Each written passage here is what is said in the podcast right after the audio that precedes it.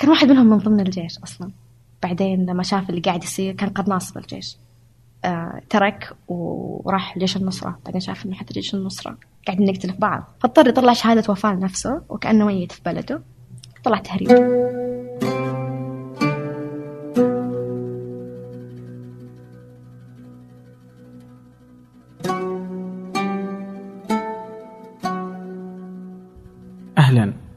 كل يوم أحد ضيف معي أنا عبد الرحمن أبو مالح في بودكاست فنجان. سنأخذ من كل مذاق رشفة.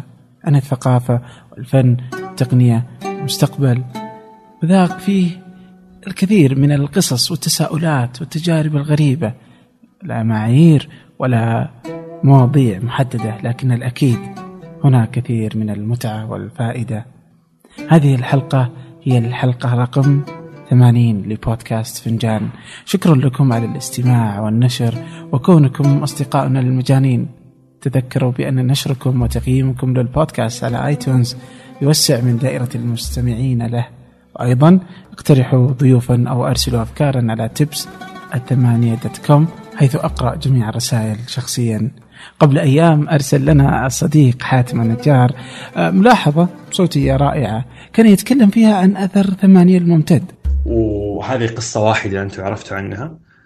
آه، في ملايين ملايين ملايين الاحتمالات والقصص الأخرى اللي ممكن تعرفوا عنها ممكن ما تعرفوا عنها وغالبا ما راح تعرفوا عنها. فاستمروا في العمل العظيم اللي قاعدين تسووه وكل شيء يصير حيضع مليار احتمال جديد لحيوات كثيرة جدا ممكن تتحسن وتتغير للأفضل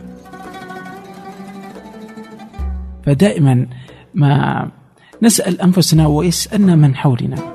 هل نستطيع في شركة ثمانية تغيير تاريخ أو العالم؟ وحتى السعودية بصناعة المحتوى فقط. في ثمانية نحن نؤمن كما يؤمن حاتم بأن كل شيء ممكن تسويه آه، ما تدري إلى أين ينتهي. كل فيديو وكل لقاء وكل تحقيق أو توثيق قادر على أن يغير فيك شيء ولو بسيط جدا. معلومة جديدة عادة جديدة وجهة نظر جديدة الإيمان بقضية جديدة.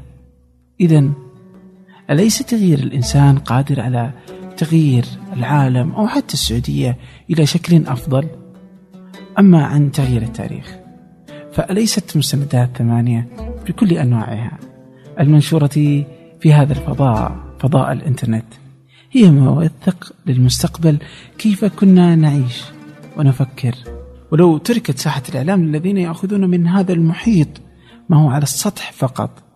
من سيحكي قصة أبطال النضال من أجل مستقبل أفضل؟ قد يكون الطريق نحو استقطاب كافة الشباب السعودي والعربي طويل لكن يقيننا الكامل بأنه يستحق منا كل هذا الجهد ولتستمر ثمانية نحو اللانهائية وما بعدها. وتكون مثال رائع للكيان الإعلامي الصحفي العربي الأول. وأما الآن لنبدأ الحلقة. وهذه الحلقة رائعة مختلفة. ضيفتي فيها هي زهور العسيري. تشاركنا زهور ذات الهم هم التوثيق ونقل التاريخ كما يجب أن يكون ابتعثت إلى المجر أو هنغاريا في أوروبا لدراسة الطب. بعد أن كانت في أستراليا تدرس غيره شهدت مأساة اللاجئين والمهاجرين عبر البحر المتوسط إلى أوروبا. وهذا يعني أن كل ما شاهدته أنت عبر التلفاز بقلب متأسف على الإنسانية شهدت هي على أرض الميدان بأعينها. المخيمات والسفن والقوارب وقصص الموت والحياة والتهريب. والحوادث الأكثر بشاعة من ذلك. فكانت هي الطبيبة التي تتحدث العربية وتحمل جواز سفر أخضر أوقفها مرارا عند التفتيش. تحكي لنا زهور ما كان يحدث في تلك الأراضي؟ لتكون هذه الحلقة هي الإجابة. إذا سألنا الجيل القادم ماذا كنا نفعل؟ نحن السعوديين أو العرب؟ في وجه هذه الأزمة. طبعا نود الإشارة إلى أنها رفضت الحديث مرارا لأي من الشبكات الإعلامية التي تراها جزءا من المعاناة وسببا فيها. ولكن أنا لها أن تجد المكان المناسب لهكذا توثيق حقيقي. ما أؤمن كثير بال إنه عندنا إعلام ما يتبع أجندة معينة. يعني أحس الإعلام شريك في الجريمة الإنسانية اللي إحنا نعيشها بكل مكان بالعالم. شركاء كل شيء. مع إنه كان بيدهم ممكن يكونوا آه، يخففوا من هذا الألم يعني يقوموا بواجبهم الإنساني بس لا. يعني صار الآن لازم تموت موتة أجدد وأكثر إثارة عشان الإعلام يجي يصورك و... فهمت علي؟ يعني يا ما يخدمون قضايا إنسانية. عشان كذا أنا والإعلام أصحاب. لك أوكي ما راح أحكي معه. لكن لما تجيني وسائل الإعلام أقول لهم في أحيانا كنت حتى أعصب لما يجوني إنه ليش تجوني أصلا؟ هل تعتقدوني أنا ممكن يعني فهمت؟ كنت أحس بالاهانه إنه كيف يجوني أصلا؟ فاهم؟ بعدين كنت أقول لهم لا كنت أرد برفض يعني آه خاصة أول ما اشتغلت كانوا يجوني يقولوا لي نبغى نسوي معاك لقاء أو كذا تغطية صحفية أقول لهم اللاجئين هم اللي يحتاجون التغطية الإعلامية مو أنا أنا ما أحتاج تغطية إعلامية ف أذكر مرة واحد منهم مرة نشب قال لي خلاص قلت له okay خلاص تعال الساعة 12 بالليل بمحطه القطار هذيك الساعة 12 بالليل 12 بالليل؟ هذا وين الكلام؟ آه، بهنغاريا ببودابست بال Keleti station المحطة اللي منها ينتقلون اللاجئين ياخذون القطارات يروحون النمسا. آخر قطار يطلع الساعة 9 المساء فبعد 9 المساء خلاص يبدوا يتجمعون اللي يجي يقعد بالمحطة ينام. على الساعة 12 المحطة disaster يعني مرة أزمة. فكنت حريصة أبغاه يجي الساعة 12 عشان لما يجي أقوم أقول له ها هذا هم اللي يحتاجون مو أنا. فاهم؟ يا فلما جاء والله جاء فعلا والساعة 12 ما يمدي ما عندي مصور. قمت قلت له it's the only time أنا أقدر يعني أسوي لقاء صحفي معك المهم يوم جاء آه قلت له هذا هم اللي يحتاجون التغطية الإعلامية مو أنا. أنا ما عندي وقت أسوي معك لقاء صحفي أنا جاي هنا أخدم اللاجئين. تركته. أوه. yeah. كان عربي ولا؟ آه عربي. آه. Okay. عربي. واصلا مدير القناة من فرنسا كلمني حتى يتوسط إنه يقنعني إنه لازم تطلعين وحيخدم مدري إيه وحيخدمك وحدري قلت لك أوكي أنا عارفة يخدم مين يعني. فكنت ضد هذا الشيء كثير كثير كثير. بس ليش الآن صرت أبي أحكي؟ طيب. لأنه آه، أحس من الانانيه يعني أنا أحتفظ بكل شيء شفته لنفسي. بتجي أجيال بكرة حتسألنا أنتوا إيش سويتوا لما شفتوا هذه الأزمة الإنسانية اللي حولكم؟ فبيهم يعرفون إنه في ناس كثير حاولت وطلعت آه، مو بس out of the comfort zone jumped out of the comfort zone عشان يشتغلوا. وحرقوا نفسهم سووا كل شيء آمنوا بهذه القضية وسووا كل شيء يقدرون عليه. آه، حيكون جواب لسؤالهم. الشيء آه الثاني كمان لأنه اللي هو انت مثلا ما فعلتيه وما كان الناس يفعلونه؟ آه لأنه أزمة اللاجئين بأوروبا اللي اللي فعلا شال الأزمة هم المتطوعين وليست المنظمات الدولية. خاصة في البداية يعني في أماكن كانت تعلن عنها الحكومة على إنها منطقة غير آمنة فإذا منطقة غير آمنة المنظمات الدولية ما يحق لها تجي ما تقدر ترسل آه يا مين اللي كان وش هدف الحكومة ليش تسوي زي كذا؟ آه ضد عنصريتكم ضد اللاجئين ومنطقة غير آمنة وهذول متوحشون. كانوا يصورونهم على أنهم ما هم كويسين.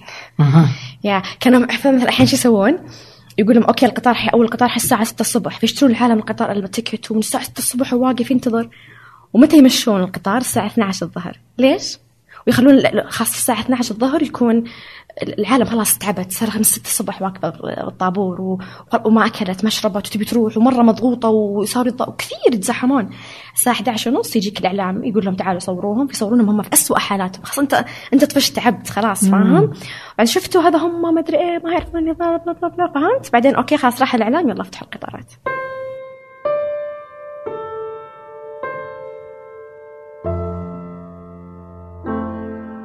ما هذه القصة إلا البداية. كانت تقضي زهور ساعات من العمل وأشهر شهدت فيها الكثير من هذه الحوادث التي تجعلنا نسأل أنفسنا بسرعة كيف ومن أين بدأت زهور.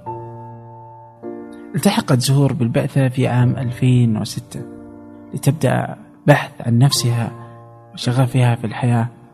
وما كان الطب ومساعدة الآخرين إلا جوابا لهذا السؤال. لكنها احتاجت أن تقطع ثلاث قارات قبل أن تعرف من آسيا إلى أستراليا وأخيرا أوروبا.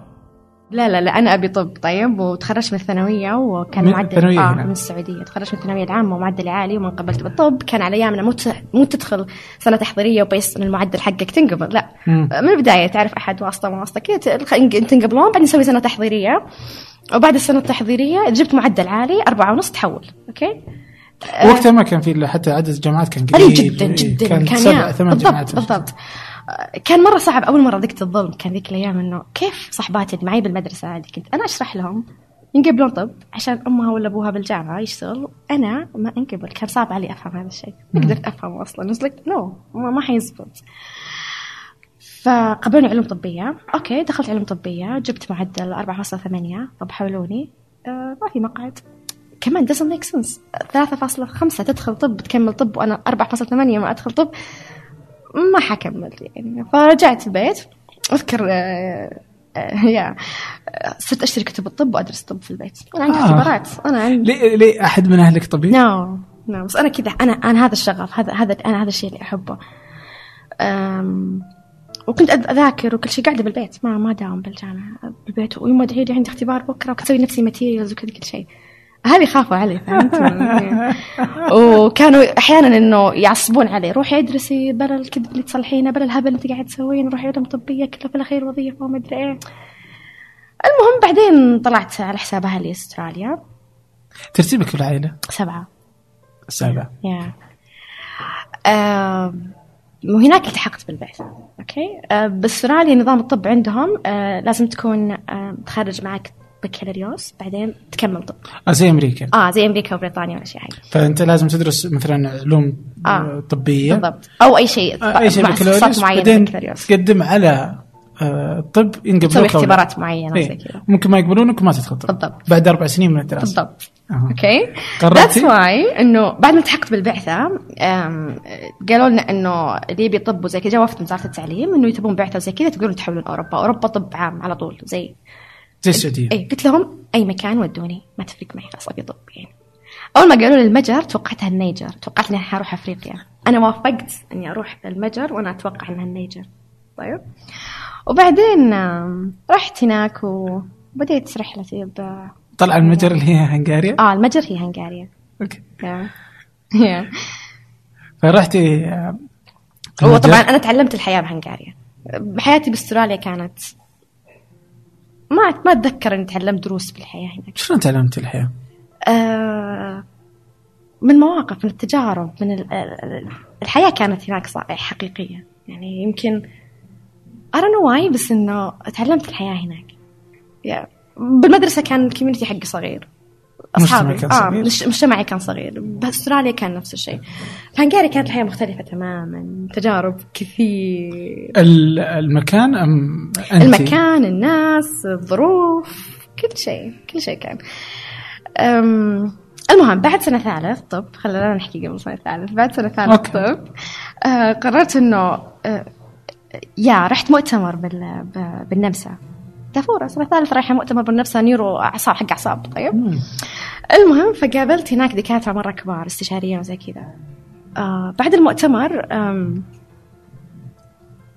اهتماماتهم كانت إنه زي اهتمامات أحد مراهق فاهم؟ إنه أنت استشاري وكبير المفروض انك عشت تجارب المفروض هذه الأشياء أنت ما تصلحها خلاص أنت عشت تجارب ثانية هناك؟ أخي anyway زي أي مراهق يطلع أوروبا إيش بيسوي؟ أوكي أوكي؟ آه الحين هذا الاستشاريين من عندنا.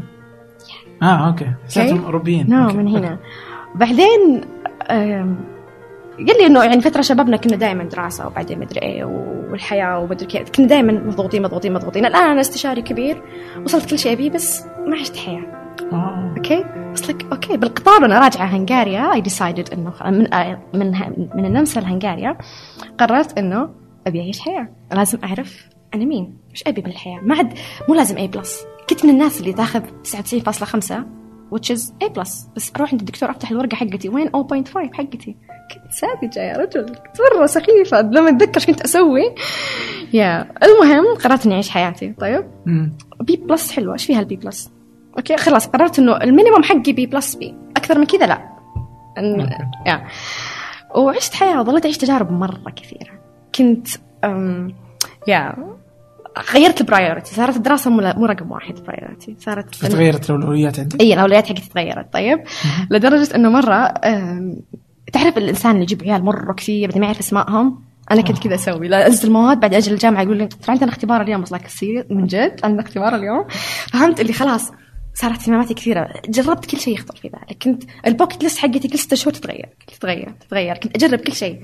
سافرت كثير تقريبا 33 دولة. إنه وعشت تجارب وقررت إنه بس أسافر. لا أبغى كل سفرة حتكون بتجربة معينة. فاهم؟ سويت كل شيء كل شيء يمكن يخطر في بالي. كنت أبحث عن الشغف حقي. أنا مين؟ فكنت لما أرجع أحيانا الجامعة وأقعد مع أصحابي فأصحابي الدوافير أصدقاء ال- الماضي يقولون لي إنه إنه اشتقنا للمنافسة اللي كانت بيننا ومدري إيه. كنت أرجع أقول نفسي طيب لا أخسر الثنتين آه. فاهم فما ما كنت أقدر أقول لأحد أنا إيش قاعدة اصل له فاهم أنا نفسي ماني عارفة بلاقي جواب ولا ماني لاقي جواب لهذا الشيء أصلا. بلاقي الشغف حقي بلاقي ال ال ال شلون؟ يا كان مثلا واحدة من؟ صحباتي. لا لا شيء تحبه مرة تحب تسويه. واحدة من صحباتي تحب النجوم وتراقب الكواكب تطلع بالليل تروح مكان مقطوع وتاخذ المنظار حقها وتقعد تناظر الكواكب والنجوم. ماني قادرة أفهم هذا الشيء. أصلا كلها بنام بنام يعني بالليل شو اديني هناك؟ هي لا تحب هذه الأشياء. حتى لو كان برد حتى لو كان شيء تروح تحبها عندها شغف. صاحبتي الثانية مثلا تحب تطلع تجري. وش ما يصير بالحياة تحب تطلع تجري؟ فأنا ما عندي هذا كنت أقول لهم أنا ما عندي هواية أنا ماني زيكم. أنا ما عندي هذا الشيء. أوكي أحب أقرأ أحب أطبخ أحب أسوي بس ما عندي شغف. فكنت أبغى أبحث عن هذا الشيء. طبعا هو كان فيني من زمان أصلا من لما كنت أساعد الطلاب أصحابي بال- بالجامعة. بس تعرف لما يكون اللي حولك ما يفهمون هذا الشيء ويصدمون فتبعد عنه؟ ولا أنا من زمان كنت أسوي. كنت لما أرجع السعودية بإجازاتي أم، أروح أتطوع مع احتواء منظ... آه، كذا جروب تطوعي هنا بالرياض. كنت مرة أحب يعني متخيل أرجع السعودية أسبوع أسبوعين بس بالسنة. وكنت مرة أحب أروح معاهم. كنت كل سنة قبل أوصل بنات بنات أنا جاية يلا خلاص خلينا نشتغل وما أدري إيش مشاريعكم. كنت مرة أحب أسوي هذا الشيء. بس ما كنت أعرف إنه هذا شغفي ما كنت أعرف. طيب؟ لين بديت شغلي مع اللاجئين وذقت الشغف الحقيقي ولذة العطاء والنشوة حقت العطاء لدرجة إن كنا نشتغل أحيانا 30 ساعة ما ننام وبنفس الطاقة. كنا نقول لبعض إحنا قاعدين نتعاطى شيء؟ إحنا مو طبيعيين. نقول المتطوعين إحنا لبعض إنه مو طبيعي الطاقة اللي فينا. 30 ساعة شباب ما نمنا. وبنفس العطاء بنفس الرذم. فهنا عرفت إنه متى ذا الكلام؟ 2015 2015 مم. لما كنا نقعد ونشتغل بالساعات و يا كم قعدتي سنة من التجارب إلى ان وجدتي 2015 اللي عرفت إنه هذا الشيء. وأنت لك تجربين من آه، يمكن 2013 يا 2013 يمكن. 2015 آه بدأتي تساعدي الناس كذا و... كنت كانت آخر سنة لي بالجامعة. طيب أوكي. آخر سنة تخرج وكل شيء. وآخر سنة عندنا بالجامعة قاتلة جدا يعني. متعبه okay. فخلصت كنت أسمع بالفيسبوك زي كذا من اصحابي الهنغاريين والنشطاء وزي كذا بالبلد محامين وزي كذا إنه آه بدأوا group بالفيسبوك إنه لمساعده اللاجئين. وكيف إحنا عرفنا يا الطلاب؟ لأنه الجامعة فيها عرب وكذا فيها آه، ناس تحكي الفارسي إيرانيين ونحتاج يحتاجون الناس اللي تحكي عربي وفارسي عشان اللاجئين أفغان وسوريين وعراقيين كانوا آه. يحتاجون. لذلك إنه إحنا عرفنا. طيب انضاف ال group حق الجامعة بهذا ال group آه فكنت okay إيش احتياجهم كنت اصلح وجبات كل يوم تقريبا 30 وجبة بالليل الساعة 12 اضبطها و... وكل كل قاعد اصور لأصحابي بالفيسبوك إنه ال community مو في السناب إنه إيش رأيكم؟ إيش اصلح بالوجبة؟ فاقترحوا علي حطي توست حطي مثلا على التفاحة حطي برتقالة حطي موية كذا وتصلح الوجبات. 30 وجبة كل يوم الساعة 12 الليل أروح أحطها بمحطة القطار وأعطيها أصحابي الهنغاريين وأرجع شقتي أكمل مذاكرة. لين صار اخر خلصت اختباراتي وكل حاجة وكنت بالجامعة أسوي اخلاء الطرف وخلص إجراءات التخرج وكذا خلصت اختباراتي مبسوطة جاء notification على الفيسبوك إنه نفس ال group حقنا هذا إنه في في آه، 300 تقريبا لاجئ وصلوا جديد موجودين بمحطة القط... محطه بال camp بالمخيم. والمخيم مرة ما عاد يتحملهم و إذا أحد يقدر وحر مرة بالصيف كان إذا أحد يقدر يعطيهم موية عصير أي شيء بارد يروح يعطيهم. كيف شكل المخيم؟ محكيك كيف شكل المخيم. ما يطلق عليه مخيم أصلا. طبعا هو مخي... يعتبر مخيم مغلق ما يحق لأحد يدخله غير اللاجئين. أم... لما رحت هناك وشفت الوضع رحت بعدين تركت اوراق اوراق إجراءات الجامعة وكذا اخلاق الطرف قلت تنتظر شوي بروح أخذت التاكسي ورحت ال- السوبر ماركت وشريت مويه وعصير وسنيكرز والاشياء هذه وال energy bars ورحت بوزعها هناك. ومن هناك بدأت ولا عاد وقفت لما وصلت وشفت الوضع هناك ما عاد قدرت اوقف خلاص ما تقدر تعطيهم ظهرك. كانت النقطة الحال إنه كيف أعطيهم ظهري؟ أنا أصلا ما أقدر. كيف؟ ما, ما تقدر. سوريين يعني بكل مكان كانوا موجودين. ما هم ناس نظاف ناس مرتبين ناس ناس حق ناس يعني مو مو شحاتين هذولي عشان ينرمون بالشارع كذا. لا. عوائل أبو وعياله وناس كذا ناس يعني كان صاحب جدا يعطيهم ظهري شيء. أنا من زمان أتابع ال- ال- القضية السورية وأتوقع كلنا كنا نتابعها. دائما نفسي أتطوع كنت دائما راسم منظمات بالأردن ولبنان وكذا. بس ما صار فرصة إنه أحد رد علي يعني. فيمكن اني كنت مرة صادقة بنيتي ودائما أحكيها للمتطوعين اللي يجون يقولوا لي إنه نبغى بس ما قدرنا. كنت أقول لهم أنا كنت مرة صادقة بهذا الشيء. الله جابهم إلى عند باب بيتي. فأصدقوا النية وإن شاء الله يوم من الأيام الله يعني يرزقكم منه. لأنه أنا أعتبر نفسي أنا محظوظه جدا إني أنا هذه الفرصة عشت هذه الفرصة. هم اللي أنا مدينة لهم وليس هم اللي مدينين لي باللي سويته. فيا بديت هناك وزعت حكيت معهم سولفنا. آه واحدة منهم كانت وضعها جدا يعني صار كانت عروس ما صار لها إلا شهرين متزوجة. كانت ملابسها مرة وسخة طيب. فقالت لي إنه ممكن أجي عندك البيت استحمى وزي كذا بس بستحمى. فقمت قلت لها okay تخيل بس كانت تبغى تستحمى.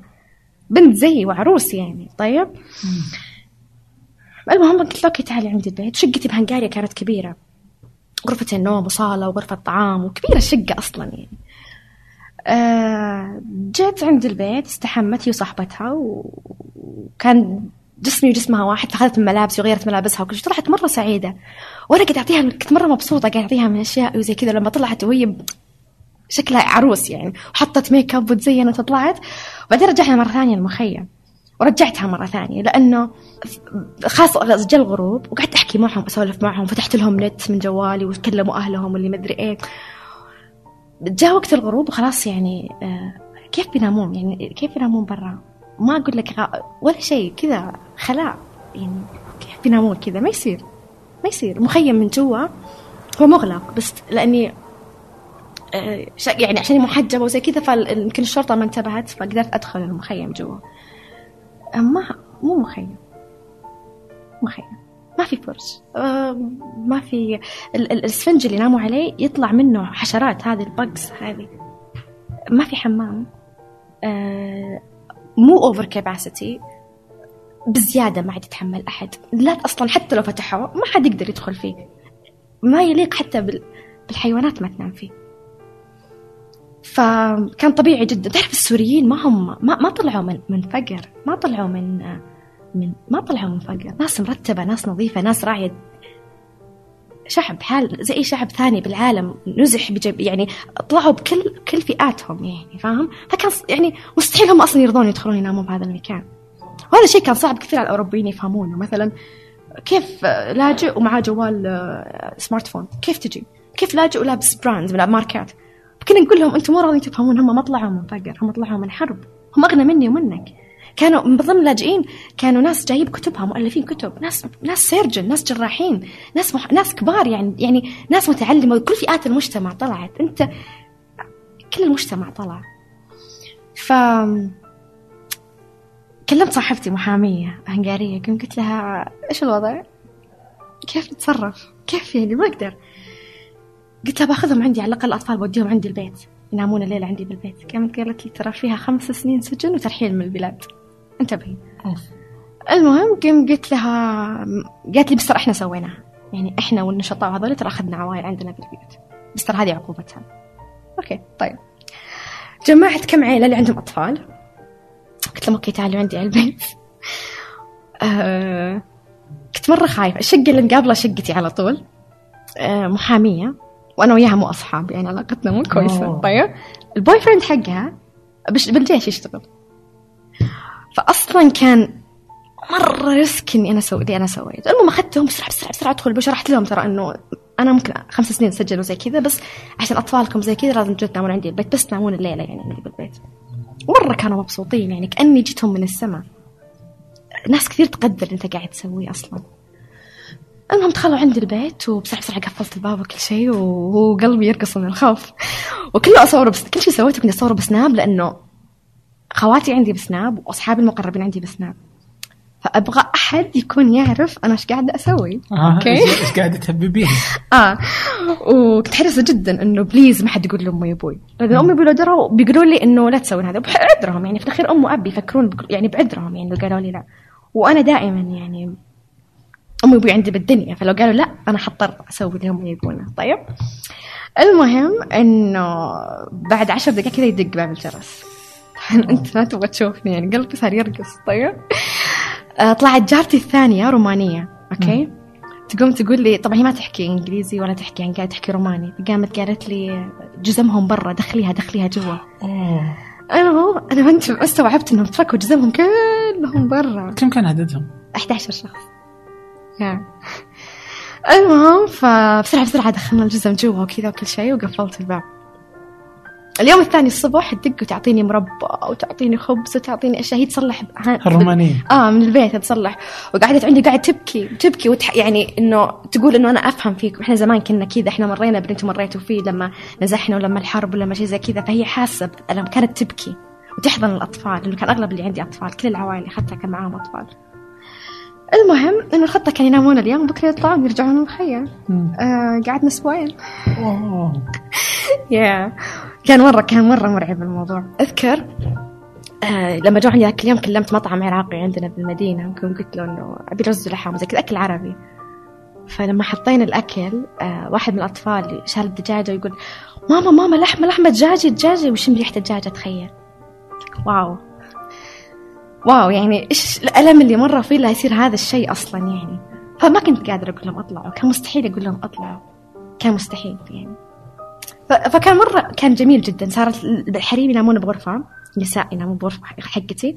الغرفة الثانية كانت للرجال الصالة كانت للأطفال يعني. طبعا كلنا نتسدح كذا يعني بالأرض ننام. طيب.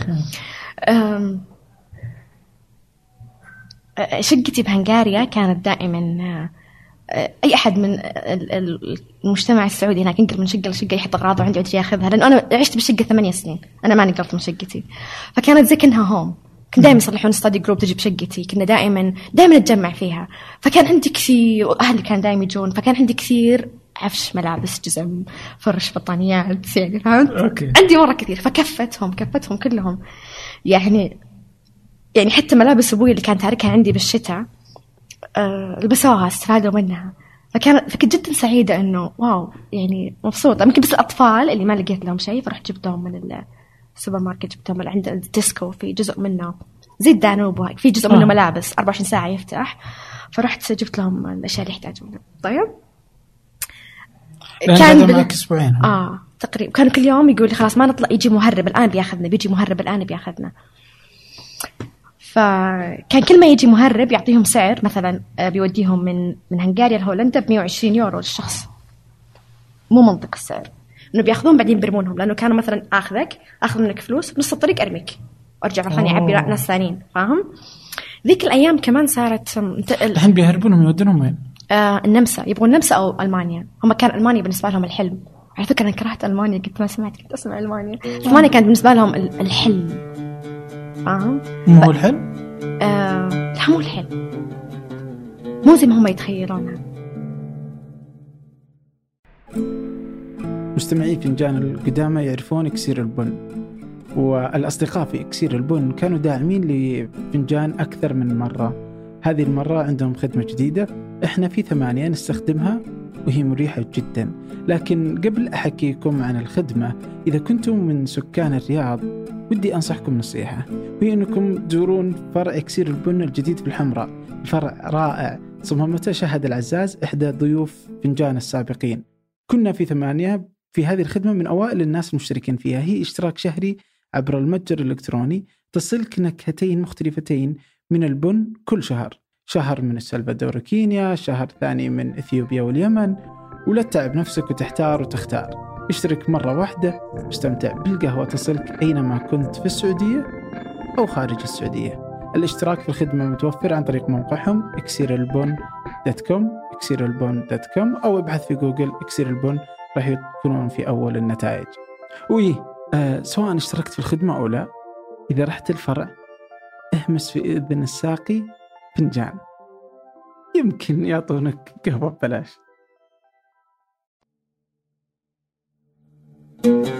دقيقة okay طيب الحين إيش؟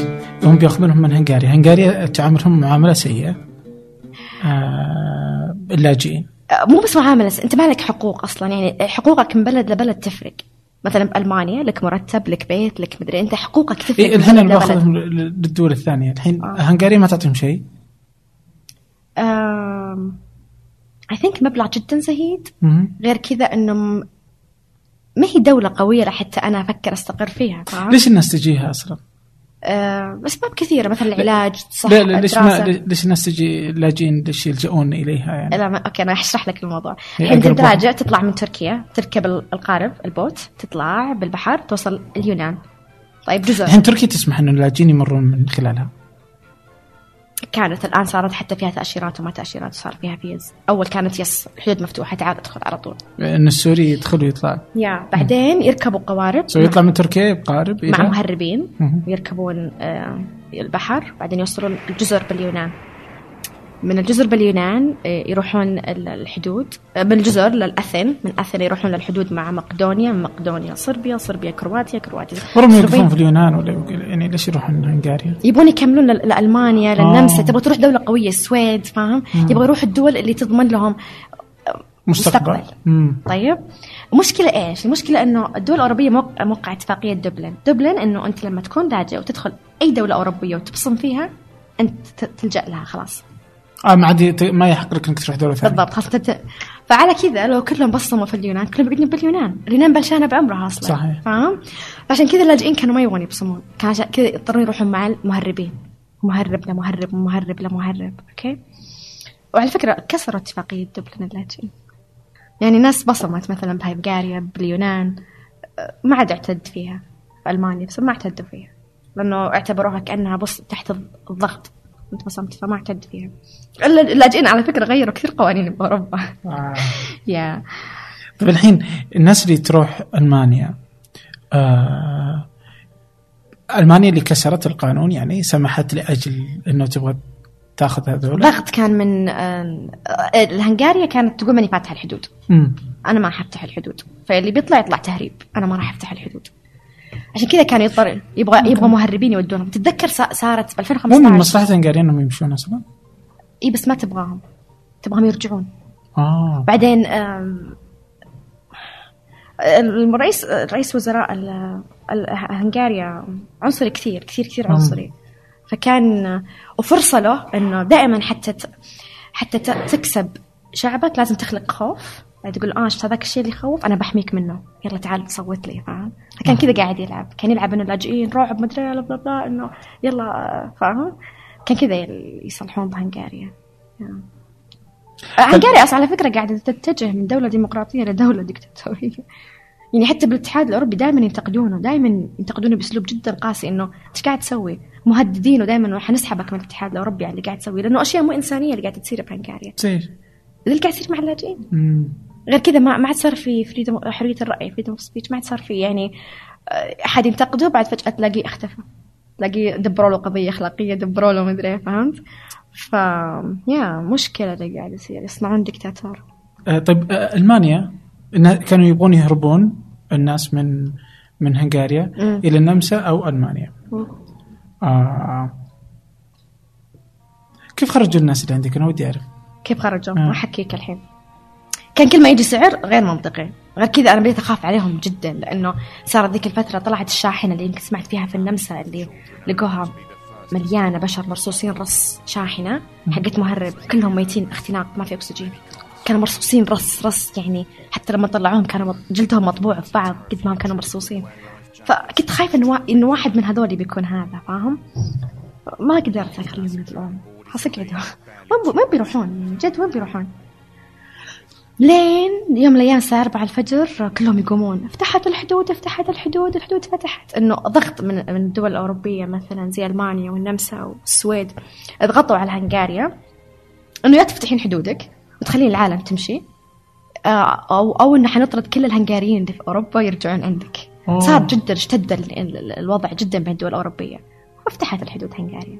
فصار خلاص يقدر يطلع من بيتي يقدر يمشوا في الشارع عادي خلاص. روح خذ محطة القطار. من مدينة حقتي. روحوا لبودابست تقريبا ساعتين ونص أو ثلاث ساعات بالقطار.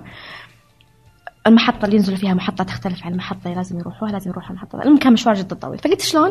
أبى أتأكد أول فتحت ولا لا؟ رحت محطة القطار نفسها اللي في مدينتي. وصلك يا كل المخيم صار بالمحطة. كذا الحدود فتحت. ففعلا رحت البيت أخذتهم وقلت ما حيعرفوا يروحوا أصلا. إنك تغير من قطار لقطار وتنزل وما يعرفوا. فقلت بوديهم يعني بنفسي. وجز خلاص كل أربع خمس ساعات وصلوا المحطة وبرجع بيتي. المهم وصلتهم المحطة و غيرنا كذا ورحت المحطة الكاليتي station المحطة الدولية اللي منها ياخذوا قطارات للنمسا. وكان هناك الوضع جدا صعب مهيب جد. ناس كثيرة يعني يقول أنا قرأت بالجرايد أول يوم فتحت الحدود 11000 راح من هنغاريا للنمسا. تخيل إيش 11000 مو بس كذا كانوا يرفضون يركبون القطارات أصلا. القطارات مفتوحة الحدود مفتوحة. هنغاريا إيش سوت قبل؟ قالت لهم اركبوا قبل سوت فيهم مقلب. اركبوا القطارات بنوديكم النمسا واركبوا القطارات إيش سوت فيهم؟ ودتهم ال- ال- السجن وبصمتهم غصب. لأنه أنت على كل لاجئ الدولة الأوروبية حتاخذ معونة من الاتحاد الأوروبي. أوكي. فبصموهم غصب وانضربوا وناس منهم كثير يعني تأذوا. فا أوكي الحين فتحت الحدود. طب اركبوا ما حد راضي يركب طب أنا عارفه إن الحدود فتحت وأنا شايفة الإعلام وكل شيء. فعلا الحدود فتحت اركبوا ما حد راضي يركب. كمان أنا ما أقدر أقول ما أعرف صدق ولا مو صدق فهمت؟ لازم تجرب. فقلت أوكي خلي الناس اللي عندي تطلع تجرب أوكي؟ إذا فعلا طلع فتحت ووصلوا حل بقول لا تطلع فعلا والله ساعتين ونص تقريبا وصلوا النمسا وكلموني وصلنا الناس اللي كانوا عندي بالبيت على فكرة الناس اللي كانوا عندي في البيت كان من ضمنهم كان واحد منهم من ضمن الجيش أصلا. بعدين لما شاف اللي قاعد يصير كان قناص بالجيش آه ترك وراح جيش النصرة. بعدين شاف إنه حتى جيش النصرة قاعدين نقتل في بعض. فاضطر يطلع شهادة وفاة لنفسه وكأنه ميت في بلده. طلع تهريب.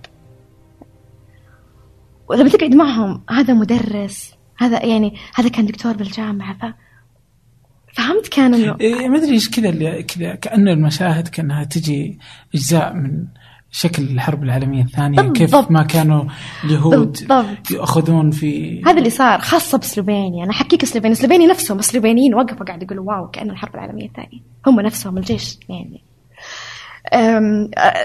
لما شفت الوضع خلاص آمن صرت أقول للعالم اطلعوا اطلعوا والله ما أدري إيه زي كذا. وبعدين واحدة منهم حرمة كبيرة بالسن قالت لي إنه أه، راح أصورك لو كنتي كذابة راح أفضحك. قلت لها صوريني يا شيخة بس اركبي خلاص الحدود فتحت اطلعوا. فتصورت الصورة اللي كنت قاعدة أتكلم فيها أضحك واللي انتشرت. الصورة كانت كنت جدي أصلا شكلي جدا كان سيء وكنت تعبانة ومرهقة. وبوصل العالم وبرجع بيت وبيتي كان فيه أسبوعين 11 شخص. فهمت اللي؟ كنت مرهقة جدا حدي. أصلا مخلصة من اختباراتي أحتاج ريلاكسيشن قبل تخرجي. فاهم المهم إنه لما شا... صرت أتكلم وأتكلم وزي كذا أقنع الناس. أح... واحد من الشرطة الهنغارية أعطاني مايكروفون وقال لي اطلعي على الاسمنت كذا صبة كذا وقال لي اطلعي وتكلمي. قولي لهم إنه يعني احكي. قلت لك أوكي الحدود فتحت يا جماعة وادري زي كذا انه وش وحاول أقنعهم. كنا متطوعين هناك يمكن ما نجي تسعة. اللي نعرف يمكن كانوا تقريبا تسعة. أغلبهم كانوا جايين من النمسا. نمساويين جايين إنه يلا تعالوا اطلعوا ترى فتحت فتحت تعالوا بلدنا يعني فاهم؟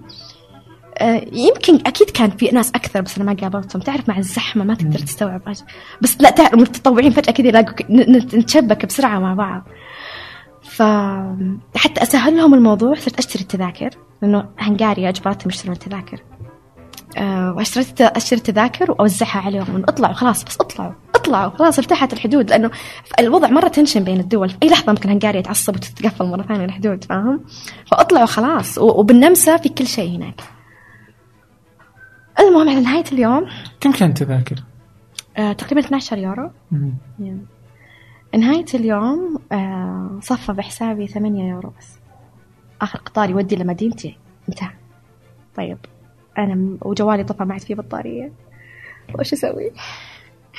المهم أتذكر آخر شيء قلت لأصحابي بسناب إنه آه، لقيت hostel. hostel مرة سيء. كان تقريبا خمسة يورو في اليوم. بس أبغى مكان أنام فيه أشحن جوالي؟ طيب عشان بكرة نكمل الشغل لأنه لسه المحطة مليانة. كان كان مكان جدا سيء. لما دخلته طبعا هو هو night club تحت وفوق آه، hostel. يعني آه. طيب. أول ما دخلت يطلع واحد ويستفرغ عند الباب أوكي؟ بس have to go. يوم رحت قوي ما في الا غرفه واحدة و mix يعني وأغلب اللي فيها شباب. أبي أنام بس مرهقة جدا. المهم فدخلت وكان كله يعني كان متعب بس خلاص أبغى أنام. يعني شحنت جوالي واستودعت نفسي عند ربي وحطيت شنطتي تحت راسي ونمت. اللي كان لما صحيت لقيت أختي حجزت لي فندق وواحد من أصحابي حجز لي فندق كمان بس لأن جوالي طافي وأنا نمت. فهمت اللي كانوا يحاولون يوصلوا اطلعي ترى حجزنا لك. فاهم؟ آه. بس ما خلاص يعني راحت. المهم صحيت الصبح رحت فطرت بالفندق اللي أختي كانت حاجزتني فيه. يا وواحدة اللي قهر إنه واحدة من الفنادق اللي كانت مرة فخمة في بس كان نفسي أروح أسكن فيه يعني دائما أقول يوم من الأيام إحنا ناخذ غرفة هنا يوم فهمت يا. المهم فرحت فطرت كل شيء رحت كملت شغل بال- بالمحطة. اس- استخدمت الفيسبوك كنت أكتب لاصحاب الفيسبوك إنه تعالوا تعالوا في لازم نساعد خاصة العربي يعني. وفعلا والله بدأ يتجمع يتجمع كوميونتي عربي هائل جدا عرب من كل مكان. مغرب جزائر ليبيا السعودية تونس مصر. من كل مكان تجمعنا عرب. ليش أقول لك عرب؟ لأنه كان لازم تقنعهم تحكي معهم لازم أطلعوا. لازم. تقول لهم إنه ترى آمن أطلعوا. ساعتها صحفي بريطاني صورني أول يوم ونشر صورتي وكتب مقالة عني ما أعرف ولا شيء. أنا مرة ما أعرف كنت مرة ما كنت عارف إيش قاعد يصير. انه البنت السعودية اللي قاعدة تساعد اللاجئين وجعلت من رحلة اللاجئين بلا بلا وكتب كلام أصلا ما أعرفه ولا ولا ذكرني حكيت معاه ابدا. طيب؟ Somehow الخبر هذا وصل لواحد صحفي عربي مصري اي ثينك كلمني على الفيسبوك أبى أصلح معك اللقاء. له، أنت مين؟ إيش اللي لقاء؟ تفاهته طنشته. إيش سوى؟ قام ترجم الخبر ونشره. انتشر الخبر. كنا ساعتها في أوج الأزمة اللي يقول لك آه السعودية ما يساعدون السعودية ما يساعدون أنتم تحكون. كان في اوجها يعني؟ فانتش صار الموضوع بتويتر وانتشر الموضوع بتويتر إنه السعودية اللي تساعد اللاجئين وصار هاشتاج وأنا ما أعرف عن ولا شيء. أنا كنت قبلها بكم يوم آه، أكتب لل للناس المشاهير اللي عندي بتويتر إنه please retweet أحتاج متطوعين عرب please retweet احتاج متطوعين الأزمة باوجها ولا حد عارف عنها. طبعا واحد بس سوى retweet الباقيين ما حد سوى من retweet كان؟ أم، كان اسمه خالد العلكمي. I think كان اسمه كذا. آه هو كذلك يا المهم آه بعدين أنا تشتقت. صارت الصحافة كلها تبغى تسوي معي مقابلة وجوتك القنوات العربية والأجنبية ومدري إيه. آه، جو للشخص الخطأ. لأنه أنا مرة زي ما قلت لك ما يعني أشوفهم شركاء باللي قاعد يصير بالجريمة اللي قاعدة تصير. فكنت أرفض الحديث تماما جملة وتفصيلا إنه أنا ما أحتاج تغطية إعلامية. ولكن استخدمت هذا الشيء ال- ال- ال- الهاشتاج والضوء اللي صار عليه إنه جلبت أكثر متطوعين. جو كثير ناس ما تتخيل. سعوديين من كل مكان في أوروبا مبتعثين من فرنسا من بريطانيا من من النمسا من هولندا. جو سعوديين مبتعثين من كل مكان. إنه نس- نتطوع. جو عرب من كل مكان. جو كثير كثير ناس يعني شلنا الأزمة. تخيل من أول يوم كنت أبغى بس أحد يساعدني إنه نشتري تذاكر. انتهى فينا المطاف إنه وزعنا لهم شوربة وعصير وملابس وأكل وتغذية وكل شيء سوينا لهم إياه. كل شيء. على آخر يوم قفلنا. كل شيء سوينا لهم إياه.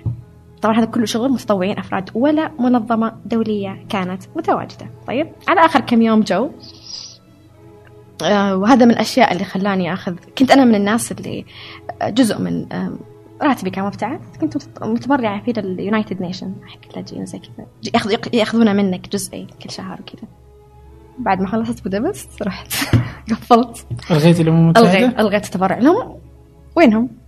وين كنتوا؟ هذا شغلكم وينكم؟ على فكرة مكتب ال UN ترى كان عشر دقائق من محطة ال Keleti station ما كان بعيد أوكي؟ ما كانوا يعرفون ولا م- لا أكيد طبعا يعرفون بس آه لازم تسمح لنا الحكومة ولازم منظمات سياسية. هم لازم أنا ما أعتقد إنهم منظمة إنسانية هم منظمة سياسية.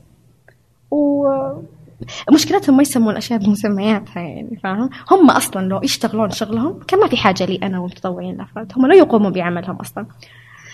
هذا وجهة نظري الشخصية ودائما أقول لهم إياها أصلا. قبل فترة 2016 I think أرسلوا لي دعوة إنه أجي أش... أجي. بال... أشارك بمؤتمر دولي.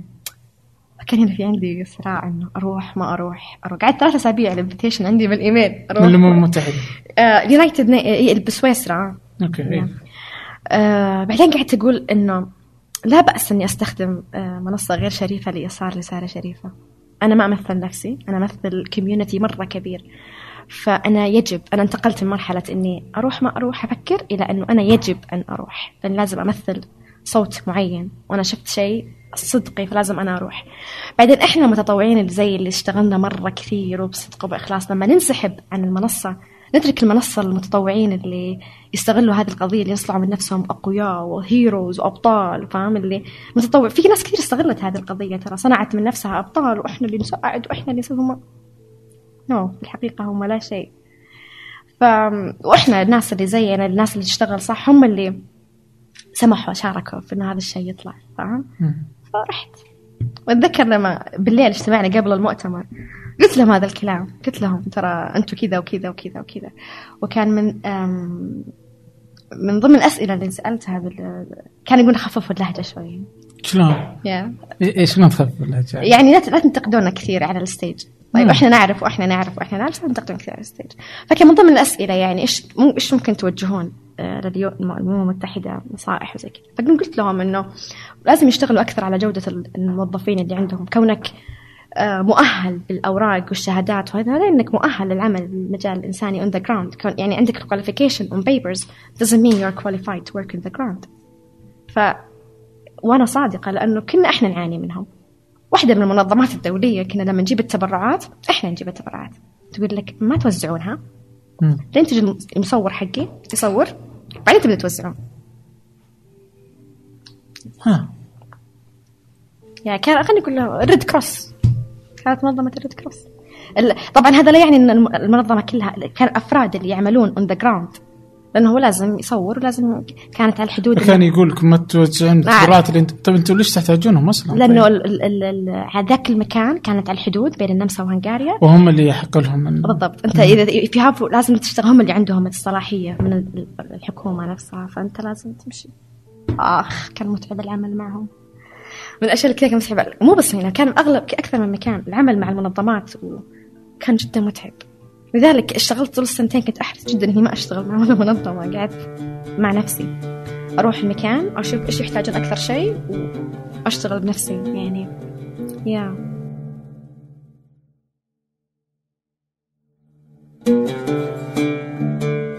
طيب. هنغاريا يعني أو المجر سمعتها يعني اتصور أغلب الناس يعرفون ان سمعتها سيئة. كدولة كحكومة ولكن ما حد يعرف إنه المتطوعين نفسهم الهنغاريين. يعني أنا والشباب العرب اللي جينا مم. جينا كمتطوعين كلغة صح؟ بس ما عندنا فلوس. من اللي جاب لنا الأكل؟ من جاب لنا الملابس؟ الأكل. من اللي فتح واي فاي بالمحطة؟ الهنغاريين. من اللي شال الأزمة؟ الهنغاريين. كانوا يجيبون حتى ال- حقة المعاقين. الشعب الهنغاري شعب أصلا صار استفتاء. الحكومة الهنغارية سوت campaign عظيم حملة جدا ودفعت فلوس أكثر من الفلوس اللي اندفعت للحملة الانتخابية. إنه تبغى تبغى أه، الشعب يصوت إنه قانون- ضد اللاجئين. فلو صوتوا نص الشعب I think إنه حيقدر ياخذ القرار ويطرحه في ال UN. من اللي صوت؟ 10% من الشعب. فحرام نح... هذا الشيء اللي يقهر إنه الشعب مو مو عنصري ابدا ما كان عنصري. مين اللي ساعد؟ مين اللي سوى؟ مين المحامي؟ مين اللي أصلا خلق الفيسبوك وجمعنا كلنا؟ مين اللي قالنا تعالوا ساعدوا؟ مين اللي المحطة صارت أصلا اكل أطنان من الملابس، أطنان من الأكل، مين اللي سوى هذا كله؟ الهنغاريين. الهنغاريين.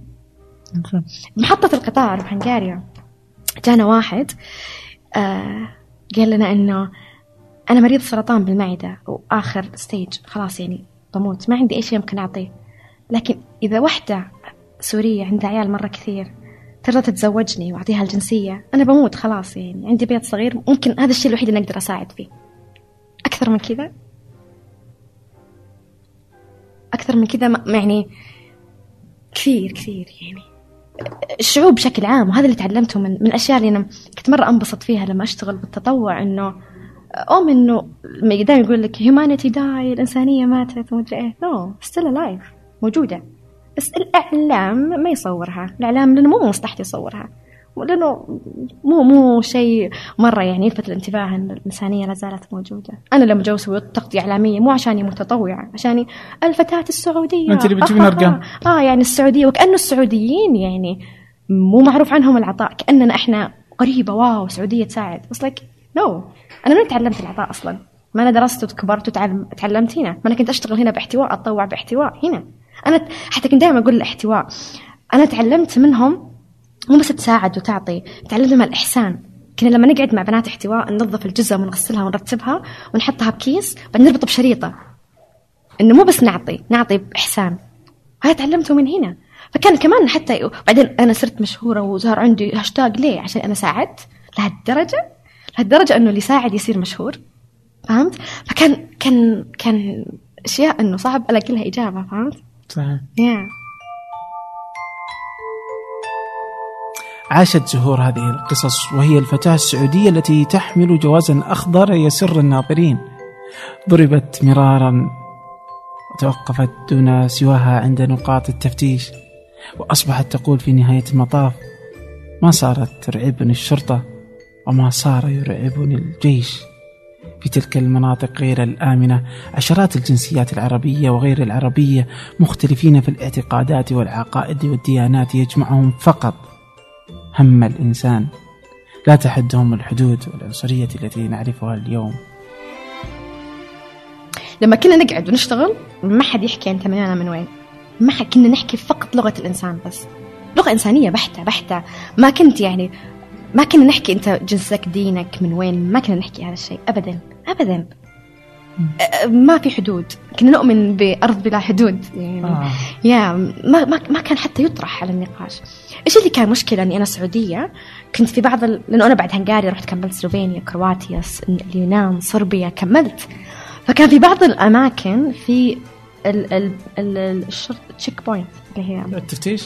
آه فكان لما يفتشون إنه كل اللي معي أغلبهم أوروبيين فيفتحون جوازي "مم، سعودية إيش تبين؟ اطلعي من السيارة okay؟ أوه. فكنت دائما أخذ و double check وأروح لل station مرة ثانية وكنت دائما أتبهدل بهذا الشيء يعني إنه طب وإذا يعني فكان اللي كان يساعدني دائما ويسعفني أطلع لهم رخصة إني أنا طبيبة آه okay فكان يسمح لي كطبيب أمشي بس كان شوي سعودي إيش جابك هنا؟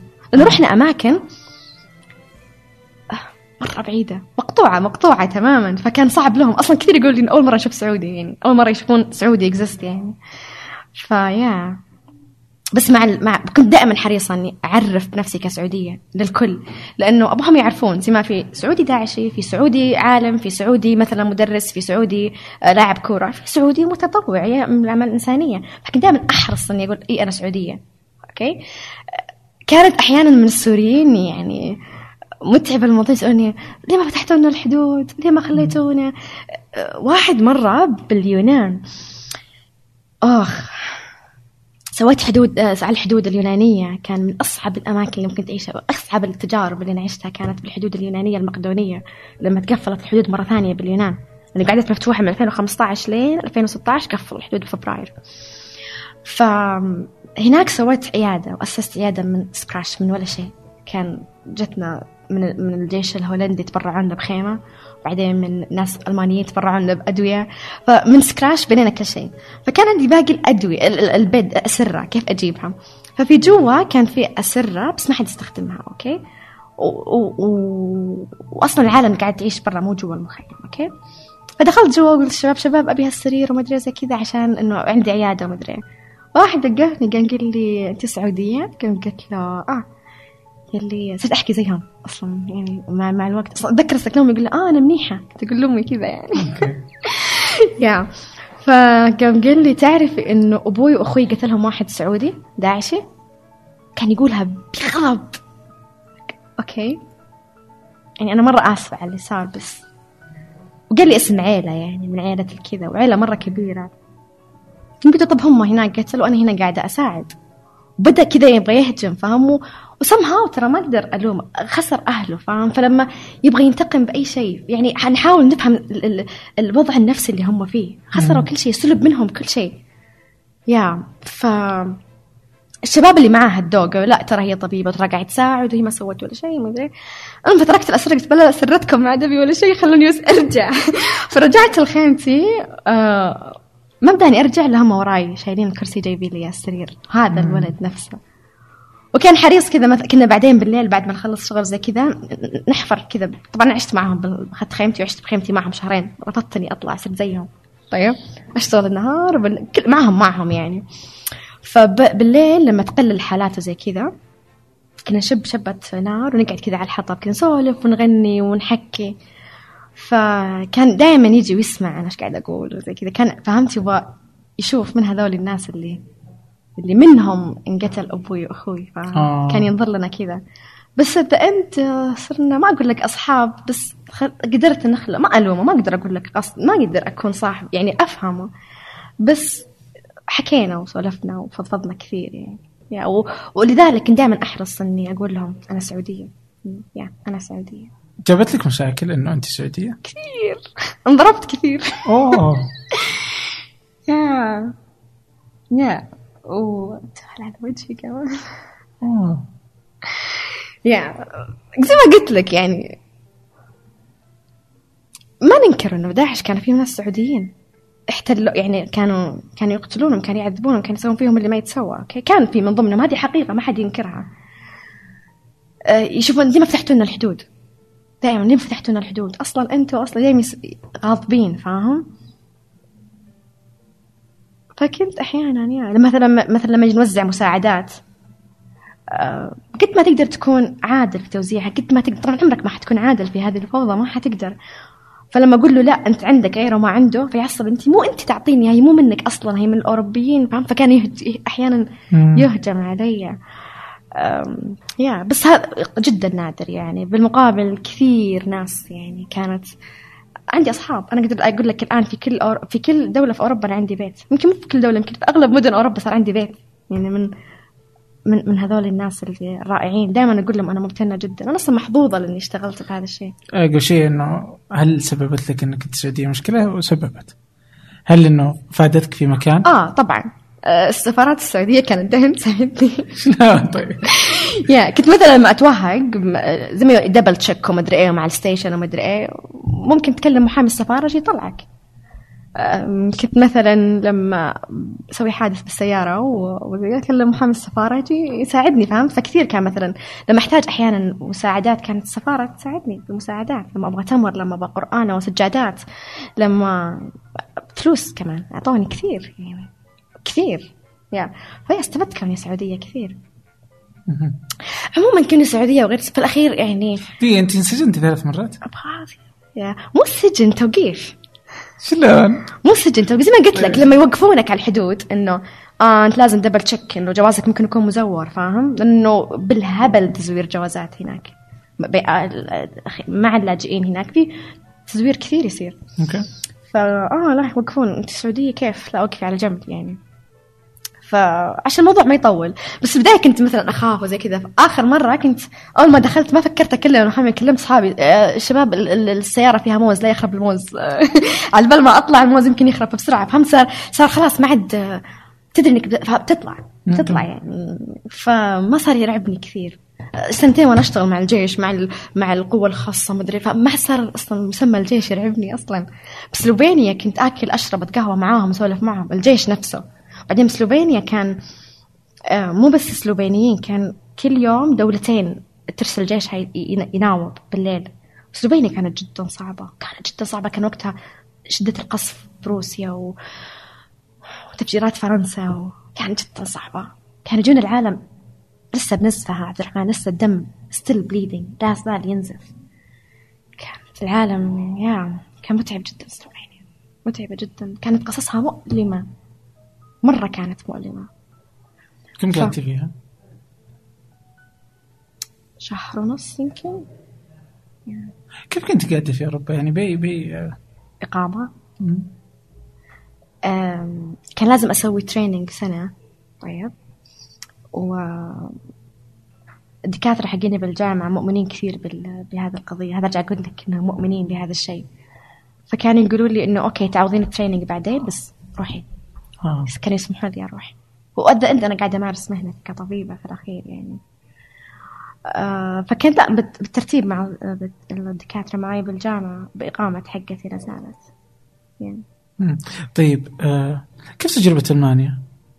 أنا ما هذا الناس اللي هي على طول أنا ما رحت ألمانيا طيب ليش الناس تقول لك؟ ما أعرف فهمت أقول اني ما حكيت مع الاعلام صار كل كل صحيفة تكتب من راسها. في ناس كانوا يعرفوني آه سارة عسيري. أنا ما اسمي سارة عسيري. بس لأني بالفيسبوك دائما أحب nickname سارة. فبالفيسبوك كاتبه زهور عسيري بعدين سارة عسيري. فصار أح... أنا آه، أحب اسم سارة. ف صار ال- كثير قصص اني حكت عني مو حقيقية. مو حقيقية. okay. فلا أنا ما وص... أنا ما وصلت ألمانيا. يمكن وصلنا حالات ألمانيا ورجعنا إيه طيب ليش أنت. تقولين إنه مو بالحلم؟ مهم ما يعتقدونها إن- يعني هل هي أفضل دولة أوروبية تخدم اللاجئين أو شيء؟ ممكن هي واحدة منهم هي والسويد والنمسا بس تعرف قد ما تشوف ناس آه، عرضت نفسها للموت عشان توصل ألمانيا قصدك خلاص ما تبي أشوف ألمانيا doesn't آه. worth إنه تحط حياتك على كف الموت بعدين أرجع أسأل نفسي طبعا لو كنت مكانهم ابطلع ولا بقعد بسوريا أموت؟ هل أقبل إني أموت 100 موتة باليوم ولا أقعد في بيتي وأم... ما أعرف وضعهم مهما قلنا إحنا بنعرف إحنا عمرنا ما حنفهم ولا حنعرف. يا. طيب آه يا. الحين رجعتي السعودية آه شو الخطة؟ أكيد طبعا حكمل بشغفي أكيد طبعا. أكيد. أكيد حكمل أوكي. آه خلصتي انت الطب آه. بتكملي شيء في إن شاء الله حكمل تخصص إن شاء الله قريب إيش إيش ناوي؟ آه تخدير. ليه؟ آه أحب كثير هذا الشيء. يشبهني كثير. مم. يشبهني كثير هذا التخصص. طيب لو في شيء مثلا انت دحين يعني بحثتي عن عن سميناه الشغف آه. okay. آه على فكرة هنا المحور. لو كل واحد فينا لقى شغفه واشتغل في هذا الشغف حنبدع. حنبدع مرة كثير. يمكن that's why أنا كنت لا يمكن إيقافي. كان ما حد قادر يوقفني. ما حد كان. أنا ش... شلون توقفت؟ لما وصلت لمرحلة أصلا ما عاد أقدر أعطي. أنا احترقت من جواتي نفسيا. تعرف لما تقعد مع ناس كثير وكل واحد يحكيك يحكيك يحكيك قصته؟ يعني إحنا المتطوعين العرب ما تطوعنا بس بسكيلز حقتنا تطوعنا حتى بمشاعرنا لأنه إحنا نسمع نفهم هذه اللغة. دائما أقول لأصحابي الأجانب حظكم ما تفهمون عربي. لأنه متعب جدا إنك تسمع مأساة هذا ومأساة هذا ومأساة هذا. في الأخير صرت كذا خلاص بنفجر ما عاد بتحمل. فكنت أبى أطلع ما عاد أقدر خاصة بال- باليونان كنت. بطلع ماني قادرة أطلع. مرتين كنت أحجز تذكرة وما أقدر. مرة رحت المطار ورجعت من المطار ما قدرت. إنه كيف تعطينهم ظهرك وتروحين؟ صرت أشعر بشعور تأنيب الضمير. لين بعدين جت منظمة من كندا آه، مهتمة بالمتطوعين بالصحة النفسية للمتطوعين. مم. هذا الشيء اللي أنا أهملته مرة كثير. واشتغلوا علي أنا كم واحد مننا. آه و... يا خاصة بعد ما واحد من المتطوعين بعد ما خلص تطوعه وراح انتحر من الوجه. ليه؟ المأساة كانت أكبر ما تتخيلها يا عبد الرحمن. كنا نشوف كانوا عندي بالعيادة يجوني ناس أطفال مغتصبين اغتصب بالمخيم. والأم ترفض إنه تقول لك لا عنده إمساك ما ما منه فهمتي؟ ال ال ال ال الأشياء اللي كنا نشوفها كانت جدا صعبة كان جدا صعبة. قصصهم أصلا لما يقعدون يحكونك ويحكونك ما في تعابير بالوجه إنه أذكر مرة بال... باليونان سويت مدرسة هناك فتحت مدرسة صغيرة هناك في واحدة من المخيمات. لما تخرجت قلت لاهلي ما بي حفله تخرج ما بي هدايا. أعطوني cash money أخذت الفلوس رجعت مرة ثانية هناك. فمن ضمن الاشياء اللي صلحناها فتحنا مدرسة هناك. فكان واحد من الأطفال قاعد يدرسه نعلمه قراءه وكتابه قاعد اسمه أحمد. قاعدة أدرسه. آه وكان في مظاهرات برا بالمخيم. فأقول له ليش مظاهرات برا؟ هذا اللي كان يحكي لي. يقول لي امبارح في حدا اختطف أختي واغتصبها ورجعت هيك تعبانة وبيحل الواجب. يحكيني الرحمن ويحل الواجب. والمظاهرات برا عشان ما في أمن بالمخيم وواحد جاء خطف بنته واغتصبها ورجعها طفلة. ما عاد صاروا يعرفوا إيش الصح إيش الخطأ. طلع عندهم جيل كامل ما ما, ما يعرفون هذا التصرف خطأ. ما يعرفوا. فهمت؟ لا يعرف إنه الاغتصاب هذا المفروض لازم ما يصير. يحل الوضع ما في تعابير بالوجه. حتى الكبار. صاروا يحكوك مثلا يا. في قصص في أنا قصص لما أحكيها للناس ما تصدق. تقول إنه لا أنت قاعدة تتخيلين تتوهمين أنت قاعدة تبالغين. لأنه ما عاشوها. بس لما أحكيها للمتطوعين بيفهمونها لانهم عاشوا معي. نفس الشيء. اللاجئين كانوا الحين يحكوني قصص أنا أتوقع إنهم يبالغون. مثلا كانوا لما يقصوا بواحد كانوا يجبروا أهله يجي يشوفونه. يجبر. الأهل يج- يجبرون يشوفون. ويلعب براسه كورة كم يوم في مساحة القصص أنا ما أقدر أتخيل هذا الشيء. بس هذه قصص تحكى. يقولون لك إياها. وعبد الرحمن يحكوا لك إياها ما في تعابير بالوجه. يعني عادي يحكيك إياها عادي وإحنا باليونان هناك الطائفة اليزيدية ال ال أول مرة أقو- أقابلهم بحياتي. باي ذا هذه منهم على فكرة. كنت حريصه مم. أجيب لهم إياها، هذه منهم. آه، هناك وإحنا هناك صارت آه، مجزرة بالعراق باليزيديين. إنها- ونا- ماتوا أهلهم هناك. يعني هم أصلا شويين أصلا. يعني قليلين. فلما تصير مجزرة الكل حيت إلا ما يعرف أحد مات هناك. فكثير ناس هناك انهارت عصبيا وصارت تبكي واللي ابن خالته مات اللي هو مات. مو يعني كان كثير صعب. بعد يوم يومين عادي طبيعيين صاروا أوكي. بعدها بأسبوع صار رأس السنة حقهم العيد حقهم واحتفلوا. إيش قاعد يصير؟ فهمت؟ حتى لم ي... تعرف اللي سلبنا مو سلب منهم أرضهم وأهلهم وكل امتلاكاتهم والتعليم سلب منهم حتى مشاعرهم. صار ما عندهم حتى الحق إنهم يشعرون بكل المشاعر كاملة. فاهم؟ انه الحزن كامل الفرح كامل. ما أعرف. yeah. أزمة. ومخطئ من يعتقد إنه اللاجئين لما يوصلون ألمانيا إنه ولا السويد إنه خلاص no no. no no. في تعصبات ومشاكل وكيف تقنعه إنه يلا عيش من جديد؟ أنت الآن safe. أنت الآن في أمان. يلا عيش. يجب أن تكون مواطن. bla bla طيب ومشاعره. طيب افهموه. مرة شفت صورة لواحد آه، سوري كبير بالعمر.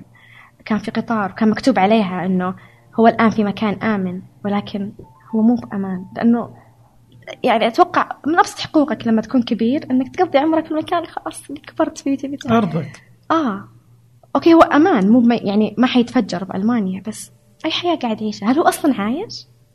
فهمت؟ فالموضوع مرة عميق مرة عميق. بعدين يجي يقول لك أحد إنه آه هم أصلا ليش راحوا أوروبا؟ عشان آه هم يبغون تركوا بلدهم مدري إيه. شفت اللي لما يقول لك الناس الحين أصلا فلسطين هم باعوا وطنهم هم اللي تركوا بلدهم مدري إيه. شفت اللي قاعد يصير؟ اللي هو أصلا كذب كلنا نعرف إنه كذب ولكن وصلت ادمغه ناس كثير إنه فلسطيني خاين هو اللي باع أرضه. الآن نعيشها يعني ما مداهم حتى يخلونا نموت ويرجعون يكذبون علينا لا الآن قاعدين نعيشها. انه السوريين تخلوا عن وطنهم راحوا يبغون يروحون ألمانيا يروحون لأوروبا ومدري إيه وتركوا وطنهم. الآن صار ناس تقولها. طب صار يزور كثير بالتاريخ. كنت زمان أقرأ بالتاريخ بطلت أقرأ بالتاريخ. like no إيش قاعد مين قاعد يكتبه؟ أصلا دائما أسأل نفسي من اللي يكتب التاريخ الآن؟ الآن من اللي قاعد يكتب لنا إياه؟ لذلك كتبت كل شيء صار خلال سنتين بكتاب و... لا زلت يعني شغالة عليه بالخلاص بالمرة وأبحث عن دار نشر by the way تعرفون أحد يمكن يساعدني بدار نشر. إنه أبغاه يسجل للتاريخ إنه yes هذا اللي صار وهذه الحقيقة وهذه الأزمة من عيون متطوع لأنه تواجدت في أماكن الإعلام كان غير مسموح له إنه يكون موجود. أما ليش كان يسمح لي أنا؟ لأني طبيبة ولأني أتكلم العربي وكانوا يحتاجون لهذه ال two skills خاصة إنك تتكلم عربي. أنا تطوعت كوني عربية أكثر من كوني طبيبة. كثير يعني أنقذنا حياة ناس كوننا نتحدث العربية فقط كوني أتحدث العربية. ف فتحت لي كثير أماكن واشتغلت في كثير أماكن الإعلام ما كان موجود فيها قصص كثير عشناها ما حد عاشها مآسي شفناها ما حد شافها. ف لازم أكتب هذا الشيء. حسيت أنه يجب أن وليس أنا لست مخيرة مرة ثانية. أنا يجب أن أكتب هذا الشيء وأوثق هذا الشيء. وأحد الأسباب اللي خلتني أجي اليوم عندكم لأنه سمعت أمس من أسبوع بس طحت عليكم يعني فقلت لا هذول الناس ممكن يستخدموا المحتوى اللي عندي يصنعون منه شيء كويس وينفع الناس الجاية وأثق في توجهاتكم that's why أنا هنا. قصتي قصة قديمة وتكاد تكون الآن مألوفة. لقد تشرد كثير من الناس في هذا القرن. مصائرهم الفردية والجماعية متنوعة. أعدادهم مهولة. سيكون مستحيلا أن أدعي تميز وضعي كضحية ما حدث لي منذ خمسين سنة يحدث لآخرين اليوم. رواندا أفغانستان وكوسوفو والأكراد المهانون. قبل خمسين سنة كانت الفاشية والشيوعية. الآن هناك القومية والأصولية الدينية. آه قبل شوي آه يمكن نشغل لك فيديو الهجرة مم. إلى الشمال. لأروى داود. آه يا. شفتي كذا وأنك تقولي أوه هذه السفينة. إيش قصة السفينة؟ آه سفينة نوح. يا كانت لما يجوا الناس اللاجئين بالقوارب للجزر اليونانية آه يتجمعون بالجزيرة ومن الجزيرة يروحون لأثينا ومن أثينا يكملون رحلتهم لألمانيا النمسا اللي يبغون. بس حتى يطلعوا من الجزيرة لأثين يركبوا باخرة. باخرة مرة كبيرة. اللي هي يقول لك عليها سفينة نوح. كانت هيوج مرة. والأعداد اللي تركب فيها مرة هائلة. أوكي؟ وكان وقتها في إضراب بال بالبواخر والمواصلات باليونان. فظلوا كم يوم ما ما حد طلع من الجزيرة طولوا كثير. فاللاجئ لازم يشتري تذاكر حتى يركب الباخرة. و... وتذاكر مي رخيصة غالية. مقعد ودرجة أولى درجة ثانية. يعني يشتروا التذاكر. ويجمعونهم بال- بالمينا ويطولون جدا لست ساعات لسبع ساعات قاعد في المينا وكان برد وقتها. أعداد هائلة جدا. تجي الس- السفينة هذه الكبيرة ويفتح لهم الباب حق البضائع حقت الشحن أوكي؟ ف... ويدخلوا الناس أفواج للسفينة. طبعا يمنعوا يدخلوا ما, ما, ما يسمحوا لهم يطلعون يجلسون على الكراسي فوق بالتكت حقته لا كأنه زي العفش يجلس تحت بالمكان الشحن. فكان يا كل واحد كذا عامل شنطته بهدوء وبالليل وبرد وتفتح السفينة والعالم تدخل و... كأنه كأنه سفينة نوح كان كان جدا المنظر مرعب. إيه شفتيهم يخرجون؟ آه من الجهة الثانية آه طبعا. أنا أصلا جيت من Athens وشفتهم وهم ينزلوا من Athens ومن القاع ال boa- ال boat. بعدين رحت للجزر وشفت من الجزر كيف يركبون. أنا أنا عشت أنا مشيت عكس خط السير حقهم. هم يعني من, اليونان أنا رحلتي كانت عكسهم. يعني كنت أشوف الأخير بعدين أنا أشوف الأول. فكنت كل مرة أروح دولة زي آه okay أنا فهمت ليش الألم هذا جاء. أنا فهمت ليش المشكلة هذيك صارت لأنه هنا المشكلة خطأ. يا yes قد ما تقول إنك تشوف إنسان يحتاج موية أكل ملابس. أتوقع إنه إنك شفت كل الاحتياجات اللي يحتاجونها. بس ما خطر بالي ابدا إني بشوف ناس تصرخ وتطلب هواء تتنفسوا. كان يبون بس هواء كانت القطارات تجي من كرواتيا لسلوفينيا. العالم بكرواتيا يشحنونهم يعني يضغطونهم ضغط بالقطارات okay؟ تتقفل الحمامات ما في مجال تجلس على الكراسي. head count يعدون كم الراس القطار ياخذ 800 يركبون فوق 1500 عادي جدا يعني فوق ال capacity حقته بزياده والعالم رص رص رص رص رص رص طيب. واحدة من الكباين حقت القطار كانت أصلا حقت عفش ما فيها شبابيك. أصلا. طيب. فكانت شحن شحن وكانت تعبى ناس. ولما تجينا هذه المقطورة بالذات العالم خلاص تصير تهتز إنه هذه المقطورة إنه افتحوا نبغى نتنفس. فكنا لما نفتحها ويطلعون الناس تعرف عبد الرحمن لما يقول لك melting يذوبون ذايبين تبخروا حر وصراخ ومغمى عليهم وداي. كم قعد ساعة ما هوا هوا نفس هوا ما في. ف كنت كان معانا من موظفة ال UN. كنت أقولها do something سوي شيء. إنه قولي لل UN اللي هناك اللي بكرواتيا إنه شيء لا حد ركب لا تركبوا أحد بهذه المقطورة سوي شيء okay نرسل تقارير نسوي ما عارفه إيه بلا بلا بلا. وكان كان يظل يجي القطار كل مرة. في الأخير رحنا إحنا المتطوعين قل كلمنا ال- ال- ال head حق المسؤول ال chief الجنرال الكبير حق الجيش. قلنا انزل شوف الوضع يعني هالمقطورة خطأ يركبها بشر ولو ركبها بشر المفروض تكون أول واحدة تفرغ لما تجينا لأنها هي بالأخير. والنظام كان تفرغ المقطورات واحد اثنين ثلاثة أربعة. تخيل كان صراخ طول الوقت و... وشيء كان مرة يوجع القلب العالم بس تبغى هواء عبد الرحمن. مستوعب يعني إيش هواء؟ بس أبغى أتنفس. فاستجاب كثير وكان حاجة دائما دائما أقولها الحكومة اليونا الجيش اليونا ال- ال- ال- السلوفيني كان جدا رائع. لا صراحة الكرواتي والهنغاري لا. السلوفيني كان جدا متعاون كان حاس كان دائما يقول لهم إنه نتذكر الحرب زمان الحرب العالمية الثانية وقديش كانوا عايشين هذه الج- أصل- ال- ال- المأساة أصلا. تذكرهم فيهم زمان. ف يا. نزل وشافها وقال أول ما تجي لو جت مرة ثانية تيت أول واحدة تفرغ واليوم الثاني أرسل تقارير زي كذا صار سحبت هذه المقطورة من القطار صار ما عاد صارت ما عندها موجودة. فكانت من أكثر الأشياء اللي واو يعني العالم بس تبغى موية. من الأشياء كمان اللي, صارت بسلوفينيا كمان اللي نفس زي ما قلت لك بكرواتيا يعدونهم 1500 يلا 1 2 3 4 5 1500 خلاص سكر القطار. ما يهمهم فصلتوا عائلة ما فصلتوا عائلة ما يهم. خلاص إحنا عدينا بالرأس أوكي؟ فكانت تجينا بسلوفينيا عوائل مفصولة. أمي عارفة ولدها بس نفتح القطارات حالة جنون.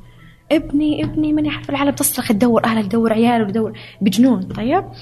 فمرة جانا واحد مغربي لاجئ وعنده طفل بالأيام عمره بالأسابيع. أعطاني إياه قام قال لي ما أعرفه. أهله كانوا معاي وكنت أساعدهم أشيله وانفصلنا بكرواتيا. فالطفل هذا يعني ما أعرفه مو لي يعني ولا أعرف من أهله. إيش تصلح يعني؟ ما حاخذ الطفل أنا مستحيل لازم لازم تعرف أهله. حاولنا ندور أهله ما لقيناهم. فكلمت الجيش وقالوا لي أوكي خلاص يقعد. وكل ما جاء قطار يمكن أهله يكونون بالقطار الثاني. أه، جاء القطار الثاني مو موجود. الثالث مو موجود. جاء المساء. فقالوا خلاص هذا ال- ال- الشخص مع الطفل يروحون المخيم. يظلون ما حيروحون. لين يجون أهله يعني. بعدها جانا قطار بالليل. أول ما فتحناه طلعت حرمة وتبكي وتضرب راسها بالأرض وتصارخ ابني ابني. فعرفت على طول إنه هي كانت أم هذاك الطفل. فحاولنا نهدي كانت حالها هستيريا ما تتخيلها يعني. كانت هستيريا مو طبيعية صارت تمشي وتضرب راسها بالمقطورات وتدور على ابنها من مقطورة لمقطورة آه راح واحد من الجيش بسرعة و بسيارته الخاصة راح المخيم وجاب المغربي مع الطفل ولمينا العيلة مع بعض. فكان شعور مرة يا يا آه. هذه كانت آه، في سلوفينيا. سلوفينيا. و...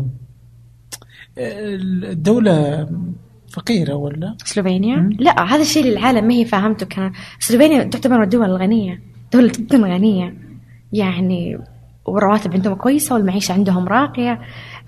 العالم under يعني under يعني يقللون يقللون من قيمة وشأن الد- يعني ما هم فاهمينها بالضبط. بس لا فكان مثلا من ضمن الأشياء كنت أقول لهم إنه اطلبوا اللجوء بسلوفينيا. ليش ما نطلب اللجوء بسلوفينيا؟ كان العالم تعتبر سلوفينيا بس نقطة. عبور آه. مع إنها من الأشياء خاصة عائلة كان جانا رجل آه، كبير بالسن وكان آه، كان عنده أعراض الجلطة. رجل عنده أعراض جلطة كان يعني كان خطأ إنه يكمل الطريق. فكنا نحاول فيه إنه أقعد. والله العظيم بلد حلو أطلب لجوء هنا. إنه لا ماني عارف إيه زي كذا. وتحمل على مسؤوليته. تخيل كل الأعراض كانت عندنا لما سوينا ال ECG حق تخطيط القلب وكل الأشياء إنه الرجل في أي لحظة ممكن يعني يروح. رفض. كان لازم يكمل يعني. كان كمان آه، واحدة حامل وخلاص يعني تعرف اللي آه، كنت ال- التقلصات خلاص صايرة وبدت بدت الموية حقت الجنين تطلع. ولازم حتولد ال- بأي يعني المفروض تولد. هذه تروح على طول غرفة ال- الولادة. كان كان زوجها رافض. لا تكملين على النمسا.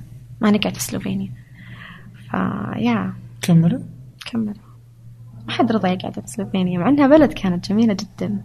جميلة جدا سلوفينيا. حكومة وشعب وبلد واقتصاد وكل شيء. كملوا. كثير ناس كانوا يرفضون أصلا يقعدون. يا عجيب طيب آه ماذا عن مقدونيا؟ في حالة طبية قلتي عليها مقدونيا من آه لا لا لا- لا هذيك لا كان آه، بداية الأزمة. كان في في لم في حالة معينة لازم ننقلها. آه، ما ينفع تقعد بال- بالحدود هناك في مقدونيا كان لازم تروح يعني حالة طبية جدا لازم تروح. فمستشفى بألمانيا تكفل إنه ياخذها. طيب؟ okay. آه، هذه قبل لا تفتح هنغاريا الحدود يعني كانت. فسوينا صفحة بالفيسبوك messages زي كذا و... وتجمعنا ناس من كل مكان ما نعرف بعض. بس حتى ننقل هذا الشخص اللي أتطوع إنه يكون معهم اللي تطوع إنه يوفر لهم الأكل اللي تطوع يعني من من من خط السير كامل من كل المدن اللي يمرون عليها لقينا متطوعين اجتمعنا بالفيسبوك. لدرجة إنه لقينا آه الكنائس كانت تقول تنامون عندنا بالليلة لما يباتوا ليلة يباتوا بالكنيسة نفسها فتحت الكنائس أبوابها يعني. آه كان في واحد آه شرطي هنا مساوي آه قال جيبوهم بال checkpoint هذه بالوقت الفلاني أنا حكون مناوب فحمشيهم يعني. فالكل تعاون وكان شيء جدا جميل. لما تشوف الناس كلها تحكي بس لغة واحدة لغة الإنسان بس. yeah فكان جدا جميل هذا الشيء وفعلا وصلت لألمانيا ودخلت المستشفى الحالة وتعالجت. يا عجيب آه لا والعجيب أحلى منه بعد ما خلصنا الحالة كلنا sign out من ال group ولا واحد فينا يعرف الثاني. سوينا مهمة خلصنا طلعنا. هذا اللي قاعد أقول لك إياه إنك ما ترجي من وراه ولا شيء ولا شيء. أنت بس تسوي تسوي شيء wow بعدين تحس بسعادة عجيبة وما ترجي من وراها شيء. yeah. آه. قديش تحسي كذا فيسبوك يعني؟ فيسبوك أنا أعتبره المنظمة اللي شالت كل ال- شالت الموضوع كله. كان كان كل ما يصير تجمع لاجئين بمنطقة كنا نص- نصلحون لها ال- النشطاء صفحة آه، مو بس نشطاء البشر العاديين في المدينة يصلحوا لها صفحة. ومن هناك نبدأ نناقش كل شيء. إيش الاحتياج إيش المحتاج هذا يعرف هذا ما يعرف هذا يعطي هذا ما يعطي. فشالوا كل شيء. ال- ال- الفيسبوك هو اللي رتب ونظم كل شيء. كل شيء. وصلنا عوائل ضائعة بالفيسبوك. انقذنا حياة ناس بالفيسبوك عالجنا ناس بالفيسبوك. كل شيء بالفيسبوك. في فيلم شفتيه يصف حال ما رأيتي؟ نو no, أبدا. أبدا ما في شيء. أبدا ما في شيء. حتى بالإعلام الكل كان يخدم أجندة معينة. كان يا أحكيك شغلة. كنا كنا بهنغاريا. جاء جاء واحد صحفي. الحد- الحدود فتحت.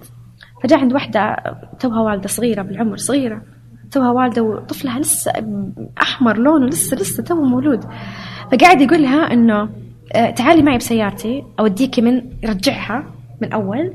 ويبغى يصور الرحلة حقتها يستغلها حتى يص- يصنع مادة من أجل هذا الشيء. ف يا زي مثلا ال... ال... الصحفية الهنغارية اللي عركلت هذاك فيصنعوا شيء حتى يخدموا الأجندة حقتهم. فما شفت ولا حاجة إلى الآن تختم يعني صورت الحقيقة كما هي. ما شفت. أبدا. That's why أنا قاعدة أقول لك أنا يجب أن أتحدث يجب أن أتكلم لأنه حقيقة عندي أشياء أنا شفتها لازم العالم كله يشوفها. عجيب والله. آه كيف تشوفي اليوم مستقبل هالعوائل؟ شوف الأطفال اللي ما يتذكروا اللي صار ممكن ممكن يمشوا okay عادي. بيكبر بيبني نفسه من جديد في مجتمع جديد بيئة جديدة. بس اللي عاشوا الحرب اللي عاشوا الأزمة اللي اللي اللي اللي, شا اللي صار بيحكي إنه ركبنا البلم البلم هي طبعا ال boat. وجا الخفر واطلق علينا آه، رصاص وبعدين هربنا وجا المهرب وضربنا. اللي بيحكوا عن هذه الأشياء اللي المفروض إنها أصلا لا تس لا تصير أصلا يحكوا عنها كأنها واقع جزء عادي من الحياة. ما أعرف هذول كيف يا ما أعرف ما أعرف. نفسيا ما أعرف كيف تقرأ ال ال ال ممكن هم الآن في أمان في دول أوروبا أمان إنه ما يجيهم قصف صاروخ ما ما يقتلوا ما بس. هل هم أرواحهم في أمان؟ ما اعرف ولا أعتقد يعني. على فكرة كثير تسمع عن انتحار لاجئين بعد ما وصلوا المخيم واستقروا كذا انتحر. ما يا ما أعرف. طيب أنتم؟ المتطوعين. ال- الحلقة الأضعاف اللي ما حد يحكي عنهم. يا كثير تعبانين. يعني يبذلون جهد ما حد يحكي عنه لم يسلط عليه لأنه جهد آه، زي ما أقول لك نقي جدا بيور جدا لا يخدم أي أجندة معينة فما ما حد مصلحته يسلط عليه من من المستفيد لو جاء سلط عليهم؟ ما حد بيستفيد بالعكس لو سلط الضوء عليهم كثير من المنظمات حتخسر التبرعات اللي تجيها حتظهر الصورة الحقيقية للبشر والناس إنه إحنا فعلا سكان الأرض متعاونين وإن الإنسان يشعر بألم أخوه الإنسان وتشز حقيقة اللي, اللي المتطوعين يخلدونها ويمثلونها. فهذه حت حتضر بكثير أجندات موجودة إنه الإنسانية موجودة. اللاجئ ما هو شرير. الأوروبي ما هو عنصري. الحقائق الموجودة اللي يمثلونها اللاجئين من مصلحة كثير إنها ما تظهر يمكن.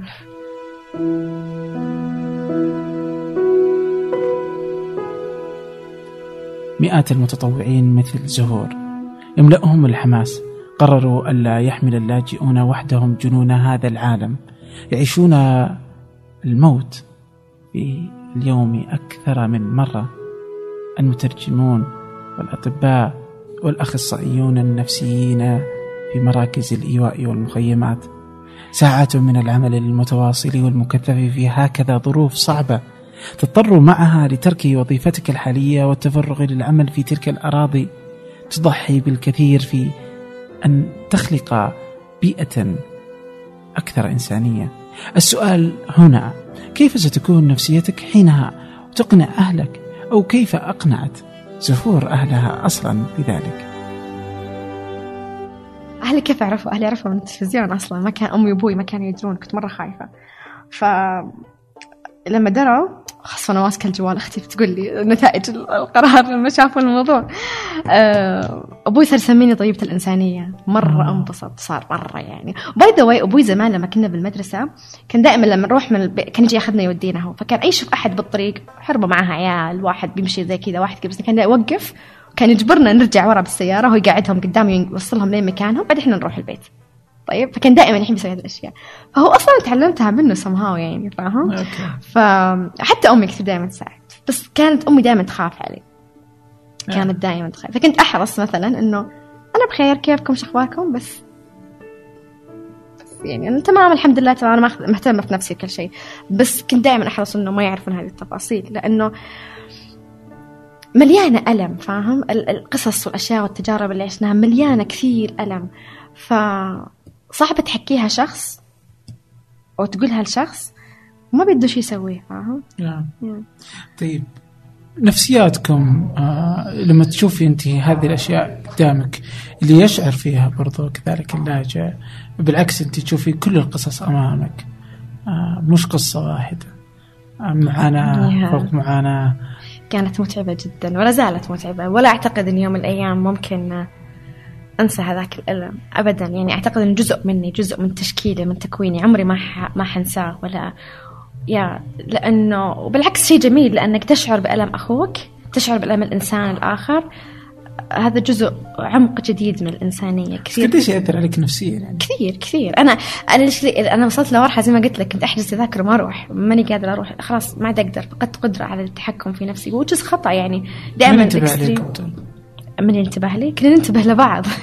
المتطوعين كنا ننتبه لبعض. بعدين جت منظمة من كندا مهتمة بس بالمتطوعين والناس اللي يصير لهم traumatized يعني يعني okay اللي يتعبوا نفسيا جراء هذه ال ال الأشياء. فهي اللي اهتم اقنع أخذت ستة sessions لأن اقتنعت إنه مغادرة هذا المكان مو لازم أشعر فيه تأنيب الضمير عادي أروح وأهتم في نفسي لأني لو ما ساعدت نفسي ما حقدر أساعد الآخرين. يا في أحد من اللي اشتغلتي معاهم يعني عانى بعد ما طلع بعد ما شاف ال... آه كثير مرة كثير جدا آه واحد من المتطوعين لما راح نرجع النرويج نرويجي انتحر ما قدر يتحمل كمية المآسي والألم اللي اللي موجود يا كان عربي؟ no no. آه ولا يعرف حتى إيش كان يقولون يعني. هذه مشكلة الناس اللي عايشين مثلا في ايسلند مرة صلحوا مظاهرة عشان آه اناناس في البيتزا والأشياء هذه فهمت؟ يعني أشياء ناس يعني عندهم كل مرفهين وعندهم كل أساسيات الحياة فاهم وأكثر من ذلك. فكان صعب عليهم يستوعبون إنه في ناس تغتصب وتقتل وتهجر وتذبح. وكمان لا زالت تعاني وتعاني وتعاني ويقفل وجه الحدود. خاصة الأوروبيين أنه ما, ما, ما عندهم حدود. ما في حدود في أوروبا. فربوا وكبروا على ما في حدود. فجأة جت دولهم تقول لهم لا ترى في حدود. طب وين درستونا إياه وعلمتونا إياه والإنسان ومبادئ الإنسان وحقوق الإنسان؟ فهمت؟ فصار هم عندهم كم نفسهم الأوروبيين إنه إيش اللي قاعد يصير؟ فاهم؟ لو أنا متطوع أو ودي أتطوع أو ممكن ودي أساعد أو آه، أجرب يمكن أجد نفسي هنا. نعم. إيش أسوي؟ روح اتطوع الأبواب كلها مفتوحة. تقدر تتطوع. الآن في application by the way برنامج جديد اسمه ترجم لي. أي أحد يتحدث العربي الإنجليزي آه، أو لغة ثانية بس عربي تقدر تتطوع بلغتك بس. وما تحتاج بس تحتاج تكون عندك فيسبوك account بس ماسنجر صار لي تقريبا أسبوعين معاهم. رائع جدا جدا. تقدر تتطوع وأنت في بيتك وتساعد العالم. غير كذا إنه التطوع مو لازم ترى تاخذ ticket وتروح للاجئين. ترى تقدر تتطوع هنا. تقدر تساعد يعني حتى تكتشف نفسك انت تحب العطاء أو أنت تحكي لغة العطاء أو لا. ترى تقدر تتطوع بأي مكان. مو لازم تروح. ولكن إن رغبت يعني إنك تأخذ هذه التجربة وتروح تتطوع مع اللاجئين موجودين يحتاجون. كل يوم ينادون يبون متطوعين في أوروبا بكل مكان يعني. اللي عليك بس إنك تحرص إنك ما تخالف نظام أي دولة تروحها وتتبع الإجراءات النظامية. زي مثلا زمان لما كنا نتطوع باليونان أول ما طلعنا باليونان كنت يكفي إني أحمل رخصة أوروبية آه، لممارسة الطب وأتطوع. الآن مثلا يقول لك لا لازم تسجل في اليونان وتاخذ رخصة اليونان وتطوع. فلازم تكون حريص جدا قبل تروح إنك تعرف شو الإجراءات والأنظمة والقوانين. ودايم كلم السفارة. خلهم على على العلم لأنه يا كثير يساعدون. آه، على تطبيق ترجم لي آه، بحطه في الوصف يعني فهو من التطبيقات مهمة جدا. الرائعه يعني آه، ناسي اسمه عبد الله الظاهر اللي مسويه آه سعودي. آه هم سعوديين صح؟ شفت صورهم رايحين اليونان ورايحين مرة مرة مفخوره جدا, جدا. آه حصلوا على يعني آه دعم من آه سيليكون فالي. آه فرائعين جدا خدمتهم إنسانية جمع. والتعامل جدا سهل وبسيط استخدامه والخدمة اللي تقدمها جدا رائعة جدا رائعة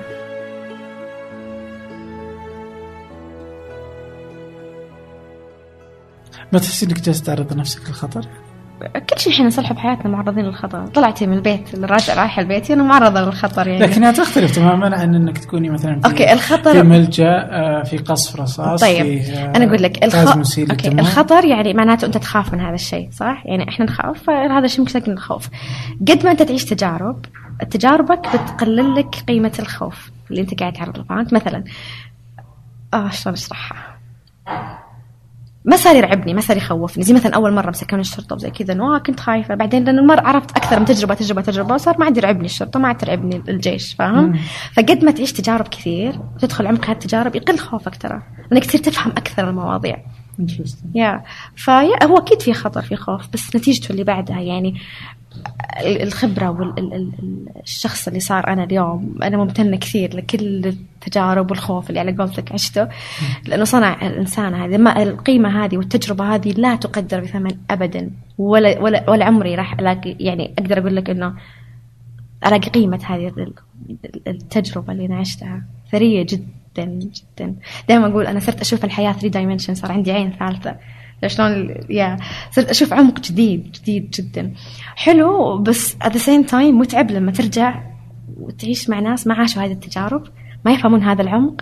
فتلاقي تفقد لغه الحوار معاهم. آه. فهمت علي؟ تحس انهم يحكون لغة مختلفة. فمن تالي صار مجتمعي حتى شوي ضيق جدا لأنه ما حد يحكي هذه اللغة اللي أنا أحكي فيها. لغة عميقة جدا في الانسانيه والأشياء هذه. يا حلو وجميل بس متعب at the same time. فهمتني؟ يا yeah. كيف تحسي وانت جالسة اليوم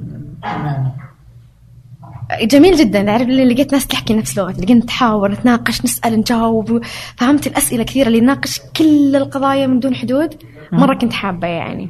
بس لا زال عندنا الخوف إنه آه طب تسجلون؟ طب ما تسجلون. فهمت؟ آه. شفت هذا الشيء اللي يطلع ما يطلع؟ يا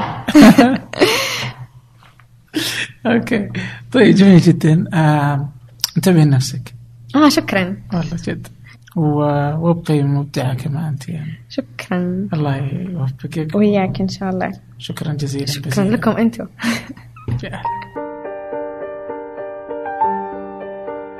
تستطيعون أن تراسلوا زهور عبر بريدها الإلكتروني وتستطيعون إيجاد كل ما تحدثنا به في وصف هذه الحلقة. وطبعا كالعادة نذكر بأن بودكاست فنجان منتج من مجموعة منتجات شركة ثمانية. الشركة الأم. لا تنسوا الاطلاع على حسابات ثمانية على تويتر وإنستغرام لتروا بقية الإنتاج. شكرا لكم. شكرا لكم جميعا. ألقاكم مجددا.